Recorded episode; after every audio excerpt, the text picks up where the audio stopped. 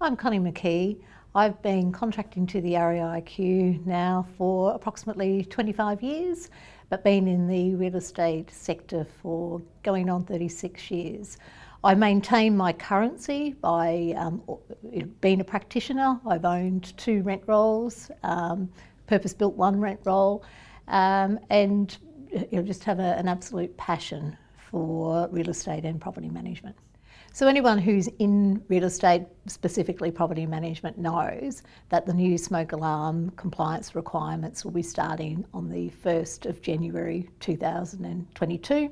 The REIQ has done a lot of education in this space via various um, media, including the PM update, the PM support service, but it's a little bit concerning because at this point in time, I believe only about 25% of uh, rental properties have been made compliant and we're fast running out of time.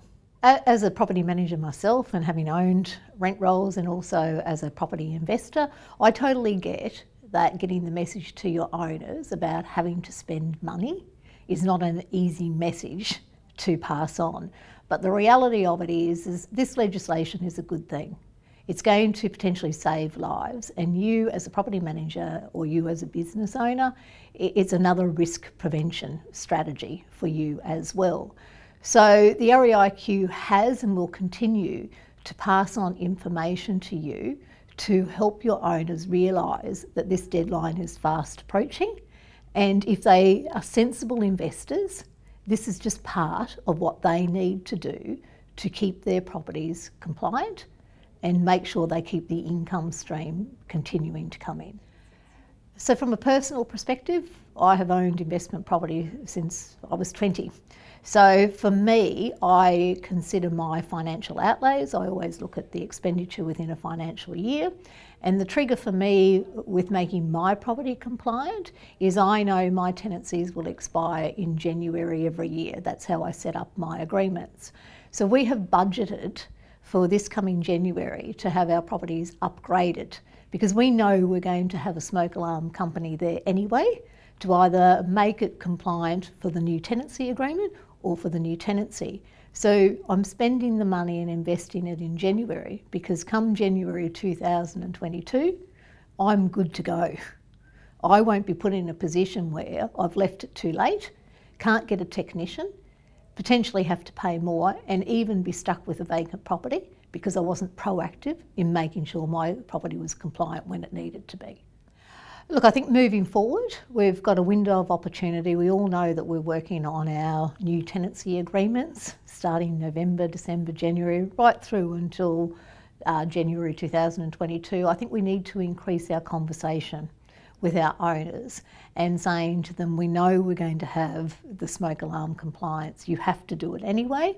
So you know, if a company such as Smoke Alarm Solutions are providing quotations, so rather than just going through the process of renewing your subscription, look at upgrading, look at getting your compliance done, and then you have peace of mind that no matter what is thrown at you, you have got a critical component of your compliance obligation met. You get it in, in ideally this particular financial year, so you get the benefit of it sooner rather than later.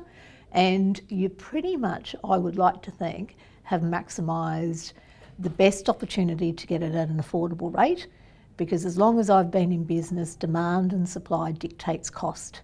The longer you leave it, the more potentially it could cost because there won't be enough technicians to be able to service the demand. So of course they will be able to charge a premium for that. I know this is a difficult time for property managers because we're coming out of COVID. We've had owners that have been impacted financially. I totally get that. Um, I think we've got to take a more personalised approach to how we are educating and informing our owners. Of course, we send out information. We can do it via um, a video that we email through, but you know nothing really beats a phone call as well.